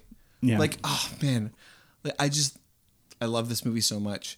Like the like the way that he they create that relationship between Kilmer and De Niro and like there's so much but it's all just little things. That's why it's so funny so because subtle. he's he's so deft at these things, but then so sloppy with with the relationships well with he's the women. he's fine at dealing with like men and women like sorry men and men like Yes. and like expressing feelings between men and like these subtleties of like masculinity and like and all that kind of stuff like and he actually pushes it i think in in a lot of ways i think he actually opens it up for other filmmakers to do so much more with with that and Mm-hmm. and, and to and to uh, like uh, um like explore male and like male relationships right Yeah. but he's just so tone deaf when it comes to women like he just like he just can't write a woman to save his l- fucking life I mean, they're always just like side wife characters, you know. But and like you know um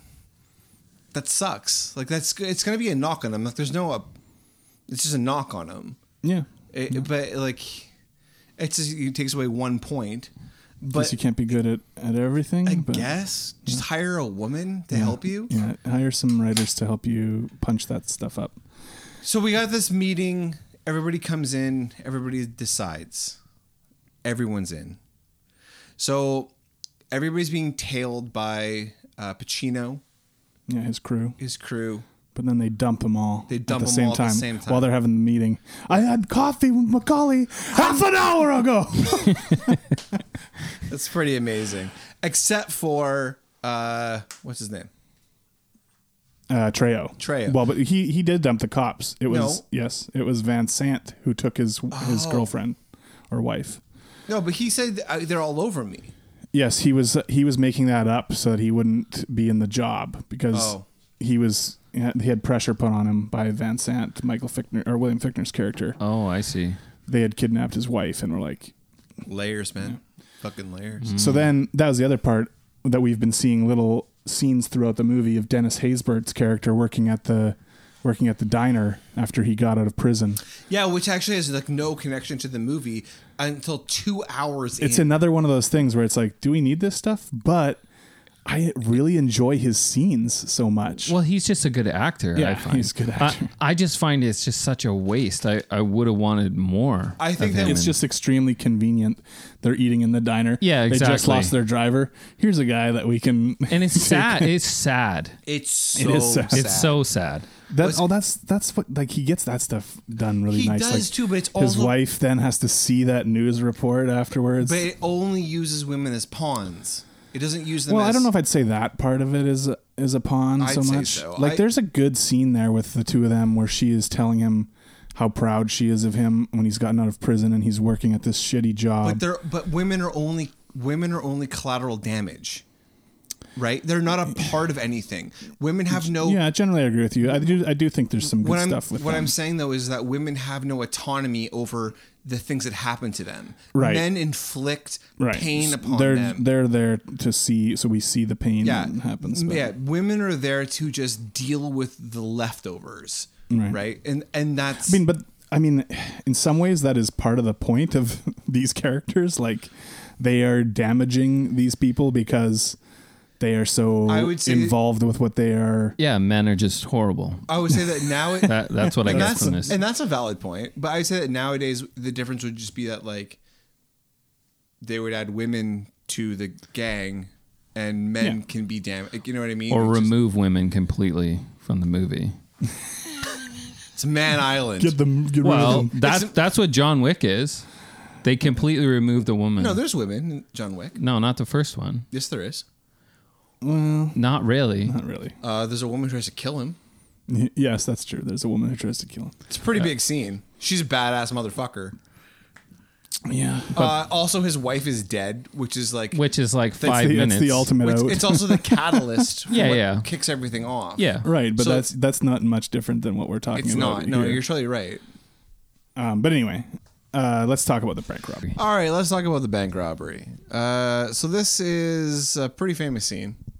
Yeah, I mean, you not only do you see this the influence of this scene in other movies and TV shows since this came out, but think about Grand Theft Auto. Don't you think Grand Theft Auto was like heavily inspired by this Oh, sequence? absolutely. Like Grand Theft Auto was. Um, James and I, like you were, we you stepped out for a second.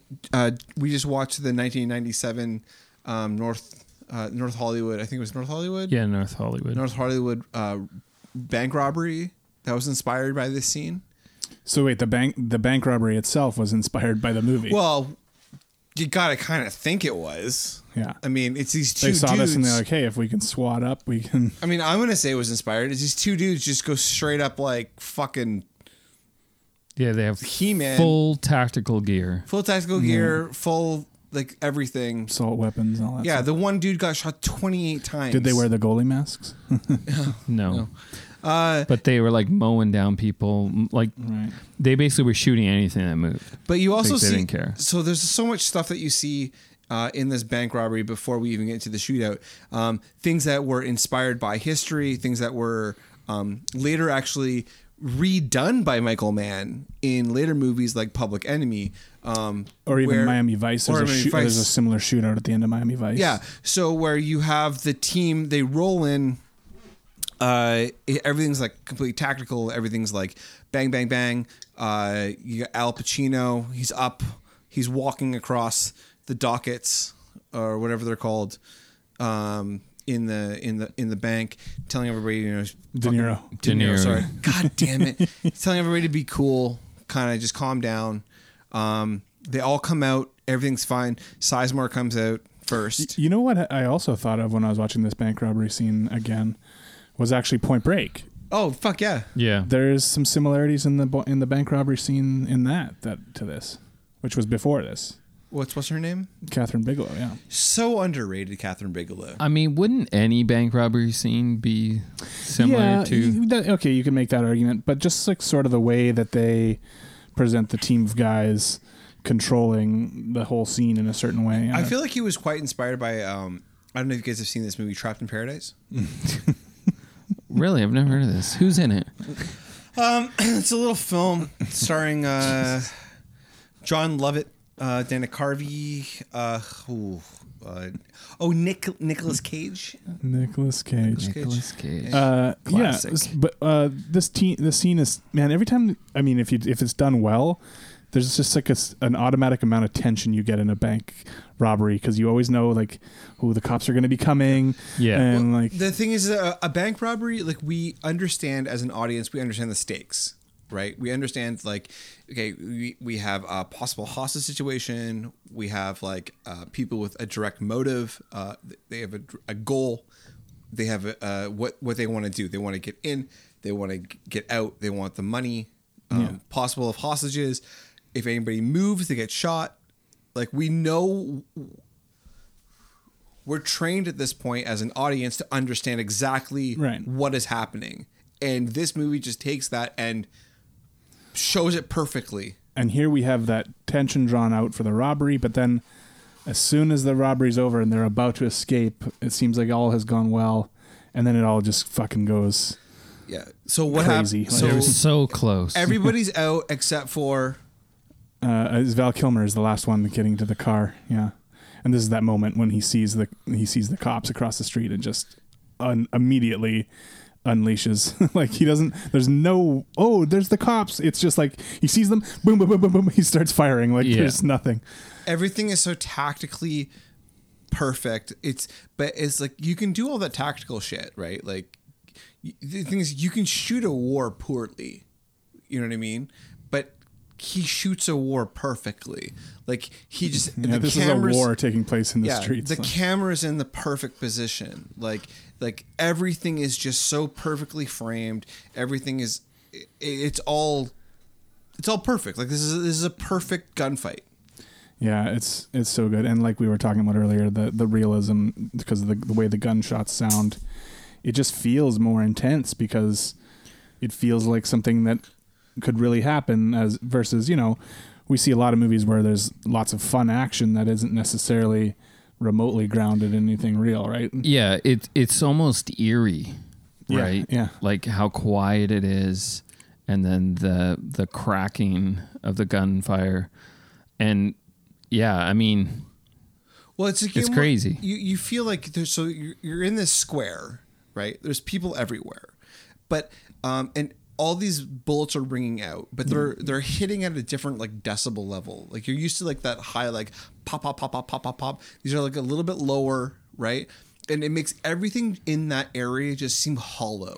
Yeah, and it's Like- all well, it's all echoing off these Yeah, buildings. it right? almost Like- sounds like a like a rifle, like in like a canyon or something. Yeah, Right. but But I- they, they are kind of in a canyon, right? Yeah, they're yeah, boxed 'cause of in the by all mountains. these these Or not the mountains, office uh, buildings and whatever. The buildings, yeah. Yeah, like you really feel like you're you're right in involved in it and all these people are everywhere but you're not hearing I th- what like when you when you normally watch these scenes like and if we're watching like just you know whatever a- average ass action movie like Olympus has fallen or something like that right you're hearing like this the music the music is ramping up Mm-hmm. the music is so loud right and you're hearing people screaming and you're watching like people like grabbing each other and like running out of the way and none of that is happening you're watching almost like i think close to human reaction Mm. Yeah, to, I mean there like- are people screaming and fleeing on the sides. but and you're not stuff, but. it's not being amplified to the amount Yeah. Mm-hmm. right what you're really hearing is what you would hear if you were just a part of it you're hearing this like hollow gunshot like in this canyon Yeah. because they weren't added after the sound effects. Yeah. Right. And That's, then you- I think that's yeah. the big difference. and then you have this these guys that are trying to like punch a hole out like they're they're they're trapped like they're Yeah. boxed in and they are trying to find a way to punch a hole out uh, to get out of there and of course now we- you know well dennis haysbert sadly is killed like almost immediately as they're trying to drive away uh tom sizemore takes a bullet here and he gets split up from them and he and he runs the different direction Val Kilmer and De Niro are, are firing so much at those cops, so many bullets. Uh, watching and then Kilmer gets hit too. yeah Like, he gets goes hit in the down. shoulder i think Yeah, and uh, De Niro's got to drag him out of there. And they get into that like grocery parking lot where they're trying to steal a car, and uh, there are some innocent bystanders I think that take bullets in that. So this is also another thing that I want to talk about. This is the point where you realize that Pacino is not a good guy, where none of them are good guys. Um, well, I mean, this is something I was thinking about too last night, where it's like, th- is this what it costs? You, okay, we're going to stop these guys. Stole a bunch of money, and so what's going to happen is uh, cops are going to get shot. By like bystanders are going to get shot. These guys are possibly going to get shot and killed, all because of some money, right? But it, but it's a dog with a bone, right? I need to get that bone. But this is why, Mm-hmm. but and that's what I was saying earlier on, where it's like they're not good. Like they could just let them go. yeah, no, but but, no that's one- but this is their whole but purpose. no one their would- whole purpose is we must catch them. But but the thing is, they like no, and, and that's why I'm I'm saying they're not good guys. Yeah, you know, is I'm- because I'm with you. they could catch them. They know exactly who they are. They could track them all down. Yeah, I mean, But I they think don't- the thought in the movie is they're going to get false ident- No. IDs and escape. Well, I, I Well, don't. They don't know who they're because I mean Val Kilmer later they stop him right. and check his ID and they're like, yeah, he has he's a not fake the ID guy. at that point, and they're no, like, but hmm. that's because it's not one of the actual people involved. No, I And understand like, that. what I'm saying is that like that that this is this is the same not to become too real into the real world, but this is the same reason that was like this is why a cop chases a person through a city or Mm-hmm. Yeah. it's it's that it's Yeah, I that get what you're it's saying. it's about it's not about actually stopping the crime and protecting hu- humans, people. It's about a, it's about it's, it's a about game. it's about catching them It's no about matter what the catching them. cost is. Yeah, and the thing is that like, this is where the point where to me Pacino becomes just as culpable in all of this as right. Because As if the he rest of is, them. if they didn't try to s- take them at this point, if they No. waited till later to try to take them, Yeah. this you could have avoided all this violence. all of this violence could have been gone.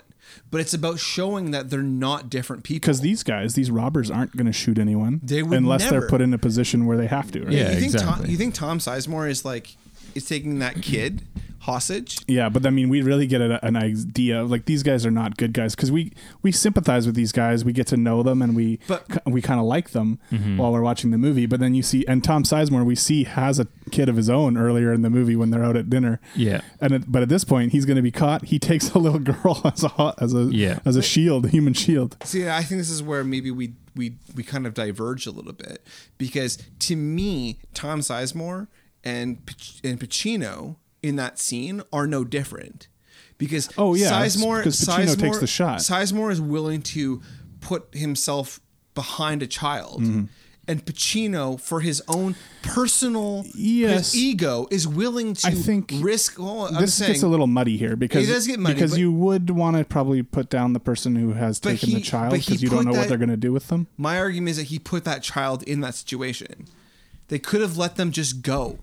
And that Pacino, there's no way that Pacino is like, I, I, I hope to God that that's not what a cop is trained to do. I mean, it would make for a lot less exciting of, of a movie. But Right. I, I, I honestly think that that's what Michael Mann is trying to do, though. I think that in this scene, I feel like Michael Mann is trying to show that the line between cop and robber is so incredibly blurred. yeah, well, I mean, that's the. I think that's the purpose of the whole movie, Yeah, right? and I think that, that like what I'm talking about is really what it is. I mean, how far you go to that line, like if you think that, you know, cops at the end of the day are better, and it's, it's not an argument about cops being better. It's not about anything like that. It's about these cops. It's about Pacino. Is Pacino any better? Right? Like he is. He. It's a flip of the coin whether he was a good guy or a bad guy. Yeah, I think um, I think he has some noble intentions in him, and I think we are supposed to get that idea from little things throughout the movie, like uh, the way that he reacts with the woman who finds out her daughter has been murdered at, Yeah. the, at the hotel. Just little things like Well, and that, the ci- where we're and- supposed to think, okay, well, he does care about like the c- the citizens and stuff. It's not necessarily his main concern. His main concern is getting what he needs, which is the pursuit. But I think we are still supposed to think that he is like in general a quote unquote good guy. A lot of that is is juxtaposed with like the ho- like the most horrid of I mean, things though. Like I when he's think he is talking- trying to present a complicated portrayal of Yeah. a person and who's not any one thing, who is But- good and bad, right? when he's talking about like, oh, you want to talk about like you want to talk about my day? Like, Yeah, yeah. I'll talk about a Let's junkie. dispel all this heinous a, shit. Let's talk about a junkie who put his baby in a fucking Yeah, microwave. microwave. Like, and like that is like, whoa, right? you knew what you signed up for, baby. yeah.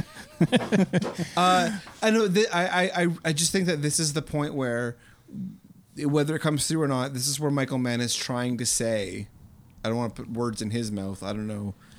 Well, he's creating human characters that have uh, that are a complicated mix of all kinds of things that Where, are like, that are not necessarily good yeah. or bad. That are uh, different things fighting each other. That are you know. Yeah, like it's like like there but the grace of God go I in a sense where like they we all like they they could have flip sides.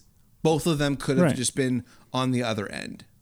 Uh, it, it- I don't know that it's it's really interesting to me. It's just I, I think he does an amazing job with it. It's just it's really it becomes really complicated at that point about who's doing the right thing because in reality, I feel like not, none of them are. Yeah. Um, I mean, we he. I don't know if he picks a side, but I don't think the he end does. of the movie is Pacino kills De Niro, and he's the one who sort of you know maybe you could say wins.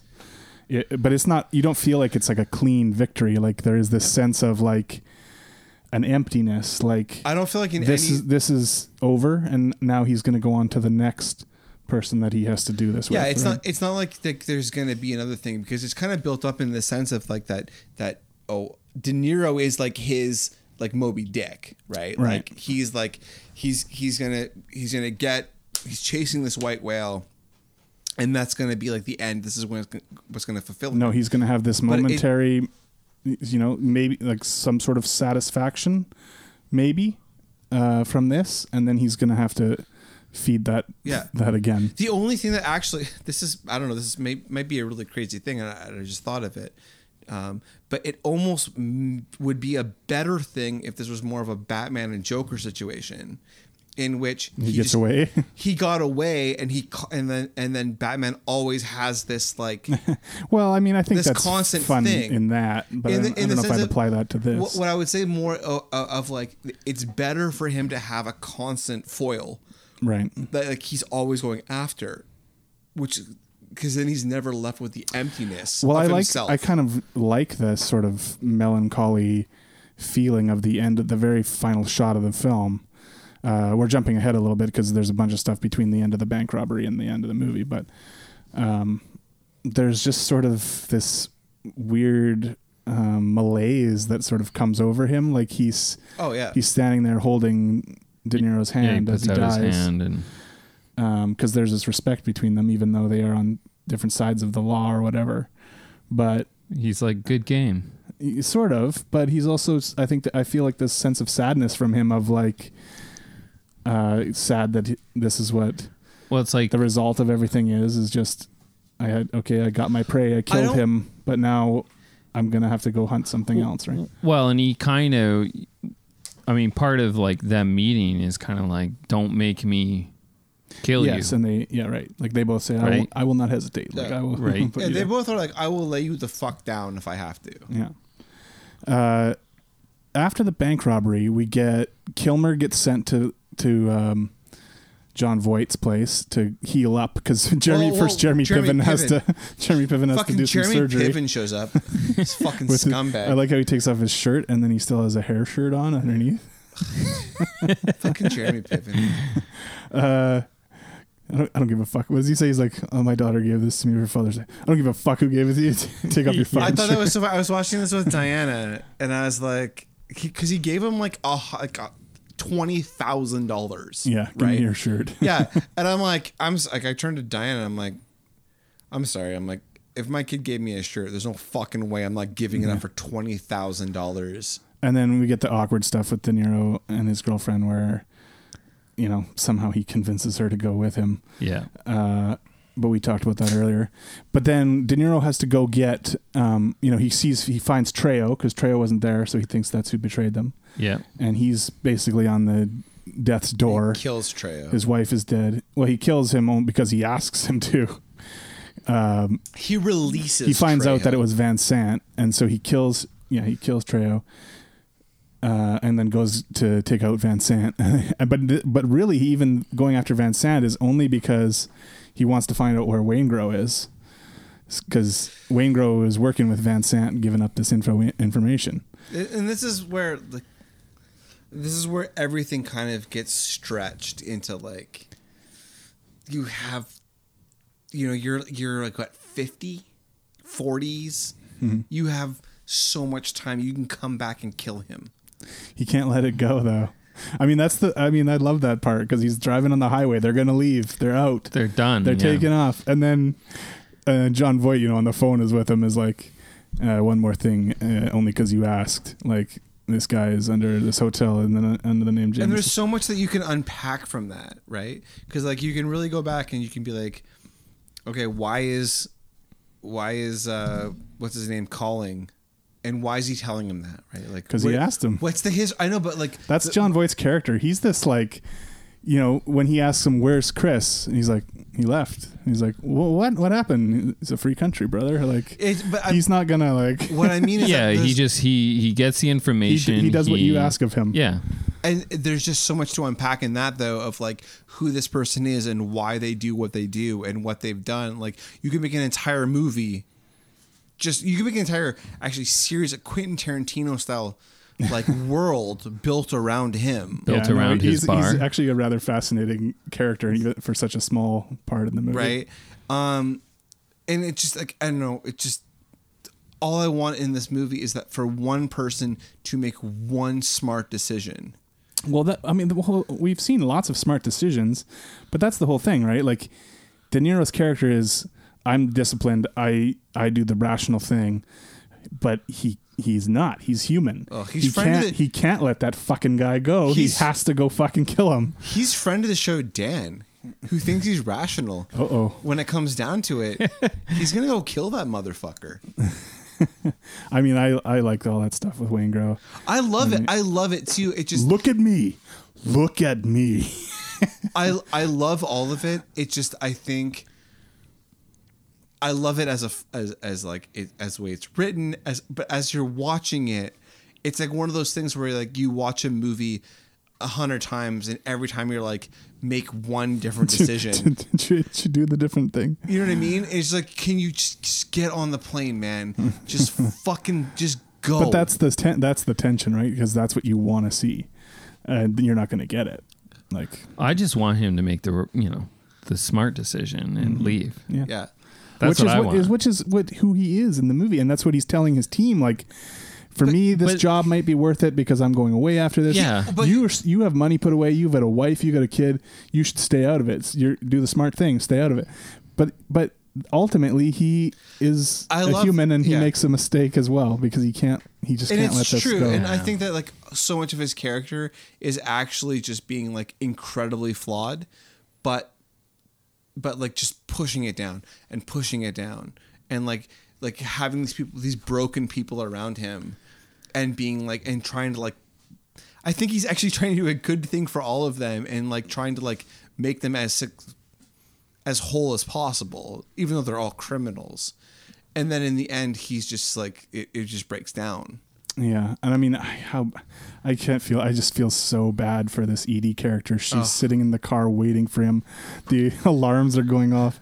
All these people are exiting the building, and she's got to be thinking like, "What is happening? What is But going then he on?" looks at her. he comes out, and he's going to get in the car, but then bang, Vincent Hanna's there. They So- they make eye contact. This is the worst part of the movie because it makes no fucking sense. Because there's no possible way that he, they would he would be able to track him. Well, the funny part is, first Hannah notices her sitting in the car, and he doesn't know her from fucking Adam. anyone. Yeah, Well, he has a sense. Of Yeah, like, he's got a wha- sense. what's she doing waiting? he's like fucking Batman. But right? there's no way that Yeah. he would have been able to track him. Like he was ghost. He was gone. oh, like across the airfield. or yeah, he was whatever. gone. Yeah, he was totally gone. There's no way that he would ever he would have known He's where like he a went. bloodhound. He, has It's got just- the scent. That's Yeah. the that's the one part of the movie I just cannot get over. Like it just Um, doesn't make any sense to me. There's no way he would have known where I mean, he they, went. he should have just shot it a bit differently so that we could see Pacino tracking him with his eyes or something. be- So so that that s- made a little bit more sense because I don't have a problem with the the scenes and the way that it plays out in terms no, of but I have a problem with the fact that the he, finale and everything? He knew where he went. I have a problem with those approach lights yeah. because they don't flash. They're like in real life. You wouldn't have approach lights flash. They're just always on. Yeah. Oh, okay. Suck that, Dustin, you fuck. Why don't you read a book, Plus, fucking bitch? plus, like none of this would happen. Like the whole movie wouldn't happen, except for one word, and that's slick. Right, slick. That- yeah, I mean, we skipped over those fun scenes where he's interrogating that's Tone it. Loc and that other guy and his uh, his brother. Yeah, because that guy, this slick ain't no joke, man. Like, what, what, what? What slick? That- tell tell me that's it. about him. Yeah. That's It- the it- key. It hinges on that, yeah. Um, because they overhear Slick, the, the homeless guy that has the television that works somehow, even though it's in a grocery cart. yeah. Over yeah, here. exactly. Over here, is Yeah, Slick. it's like a, like a guitar in like a music. you know what? video. Now that I think about this, this movie sucks. I'm, I'm taking my ratings Whoa, down. whoa, whoa, whoa. No. Now What a- you watched it with your cousins, Yes. so what do they think? Oh, they love it. I mean, they've both seen it before. Uh, your cousins are dumb. yeah. Shout out, fucks. shout out to Jordan and Josh. Yeah, suck it, Jordan and Justin. James DeYoung here. You guys James can, DeYoung. What? You guys can eat piss. Eat no, I was piss. invited to go over and watch, but Oh, I was. Right, right. turns out he thought I was Dustin. So Yeah, J- I'm John Or now, on, and uh, I on Instagram. I wi- I'm disgusted by James's words. He's got a setup. Let me tell you, he's got a nice home theater there. Oh, does he? I love the end of the movie, the last shot, like I was saying, and the music that swells up at that point. I fucking love it. Michael Mann just destroys. like he's so good. He, like everything he his his music choices, like his shots, like everything. I mean, I'll say some of his later music choices in movies gets a bit questionable when he's got like fucking audio slave and shit going, but in this No, movie, we all in this fell- movie, it's perfect. We, We all, except for me, fell into the audio slave trap. did. Not me, but you guys did. definitely. I did. Oh yeah, remember when you guys wore only audio slave T-shirts for like three years? I couldn't I couldn't even tell you any songs. Yeah, you're all like audio slave. Audio I am a slave. slave to the audio slave. Is that how their song goes? Yeah, pretty Yeah, much. man. That was you. That was I'm just I don't know. I've never heard a song, but that was you telling me a song. Cool. Yeah.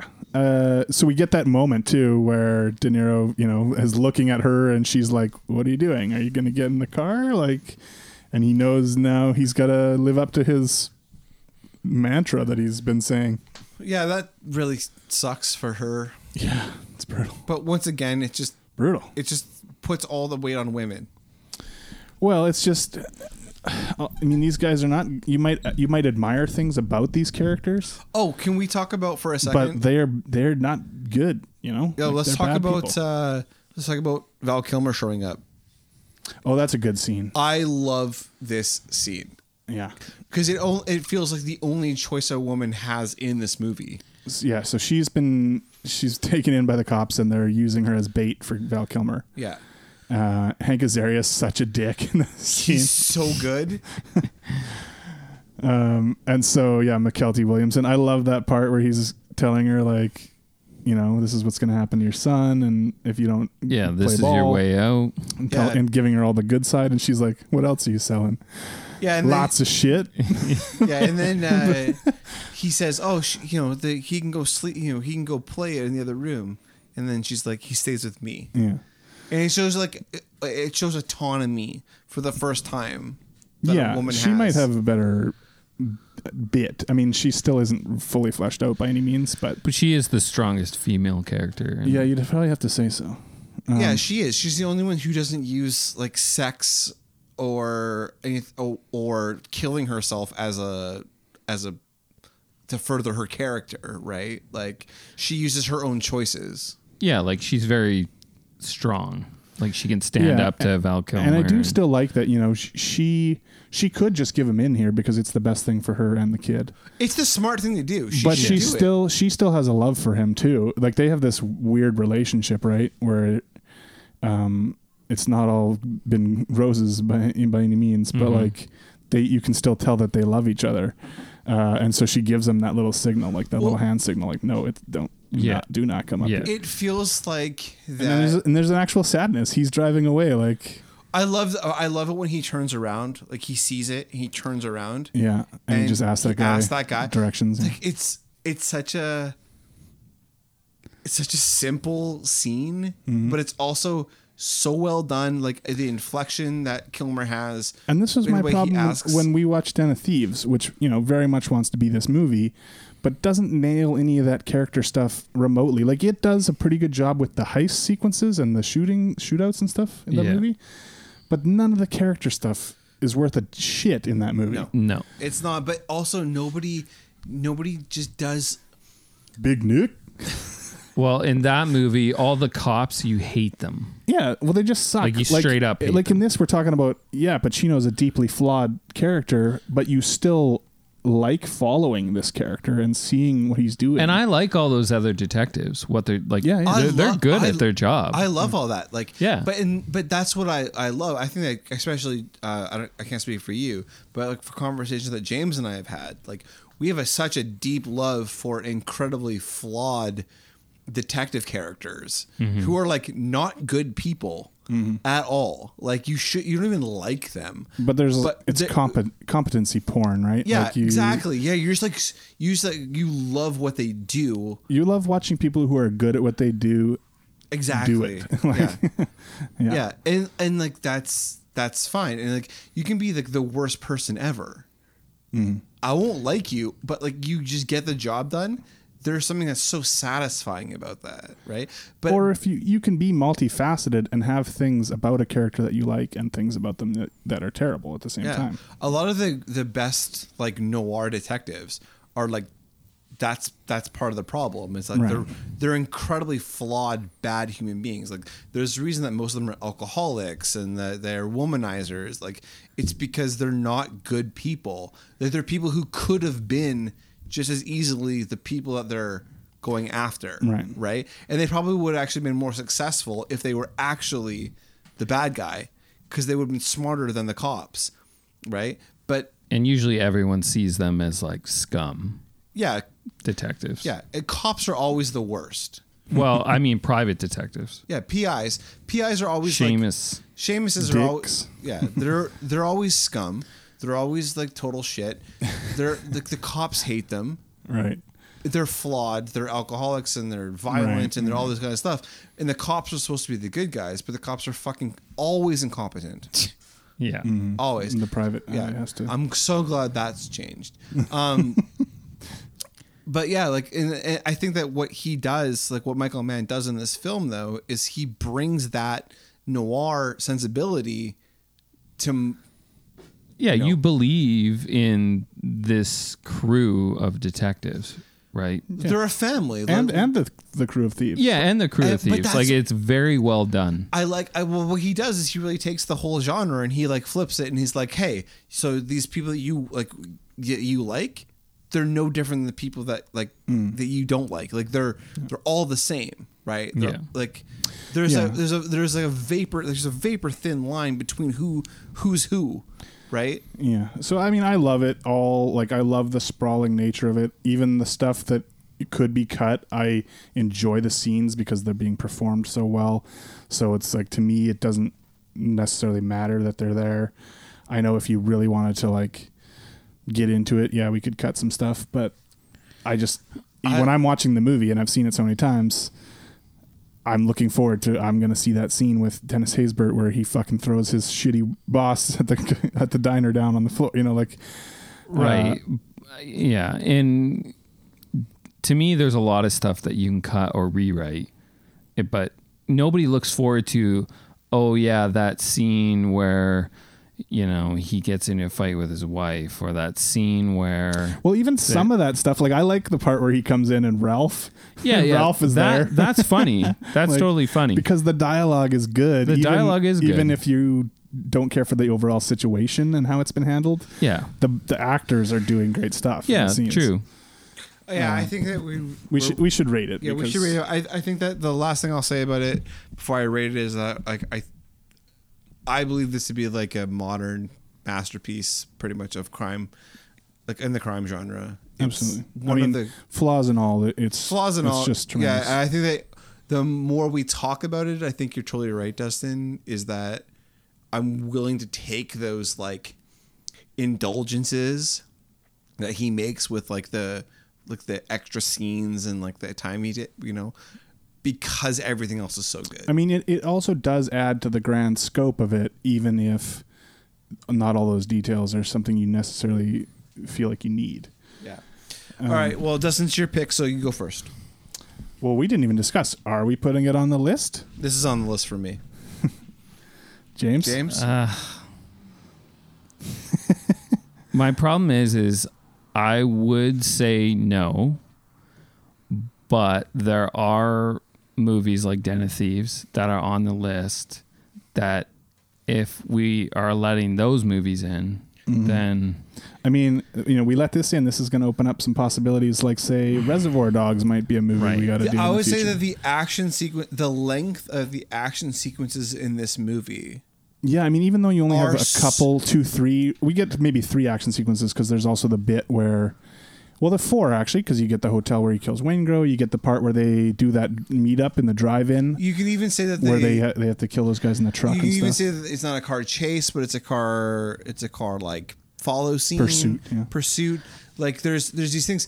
I think that if you James is like, eh. if, if all of that stuff hold on if all of that stuff was an hour and a half movie, it would be an action movie. right. right, I understand. I think ultimately this is a crime movie, not, and I think it's action adjacent, but we've got Den of Thieves on the list. I mean, it's it's a big movie that deserves recognition. So Yeah, well- I, am gonna go a different direction before I argue for James. Is is that the impact of the action sequences in this On- on movie other action movies. are so important. Yeah. Wh- If you just use the uh, the um, the the armored car scene and the bank robbery scene, those two scenes are so important as far as action cinema that happens after this that there's you can't deny like that it There's it- an impact. It, it, it belongs. I yeah, I understand, but I'm gonna say it shouldn't go on the list. How does this work again? It's the person who picked it decides if if it's supposed to belong. Didn't on the you list. pick it? Yes. Dustin it's picked going it. on then. Yeah, I'm gonna, we're gonna put it on. Um, I know you know. There, I understand your. Qual- I- I, I get- understand your qualms about it. I for get sure. why you want to put it on. I just, I think we've bent it to Yeah. put movies on We've bent in the before. in the past, and I just, I don't know. If we're gonna bend for other things, I feel like Yeah, and I it's get only it. fair to I bend get for it. this. You for know, this movie. you know that like, I love that, right? yes, I know you do. uh, so I'll, I'll go. Bend, I'll go you first. Um, Puppets. My reaction is a ten, and my overall score score is a nine. My reaction is a ten. I'm John, and my overall score is a nine.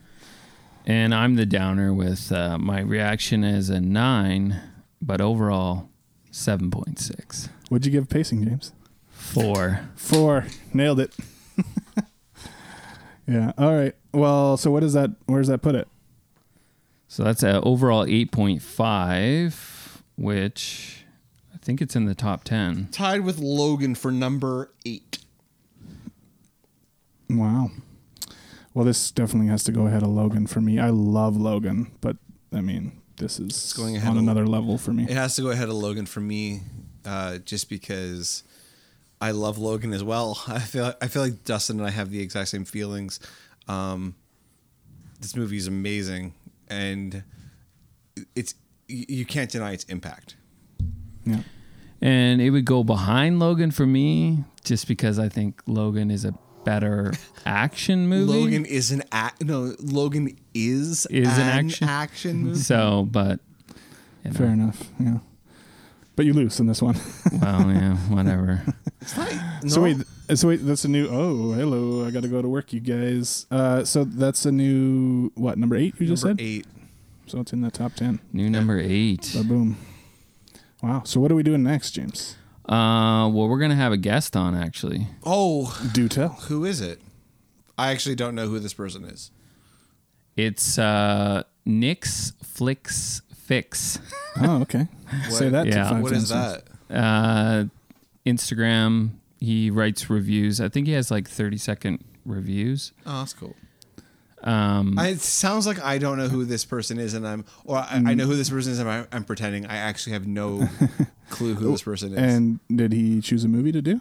yeah, we're doing Expendables. Oh wow! Here we go. The We, Expendables. we're we're opening up. Two classics in a row: Heat and then The Expendable. Yeah. Well, no, no. Above the law, Heat, then Expendables. Wow! What a th- what a Three. triple threat. I hate, I hate this guy. Do your spiel. Really, we have to watch The Expendables. Well, it was gonna happen if he didn't pick it. Yeah, I one mean, of us and would have picked eventually it. we would have got to it. There's no Well, doubt. one of you two would have picked. it. Yeah, that's what I mean. Uh, well, thank you guys ever uh, so much for listening. Please check us out on Instagram, on Facebook, um, on iTunes. Tell a friend. Tell your mom. Download this on her phone. Uh, and we'll see you next week.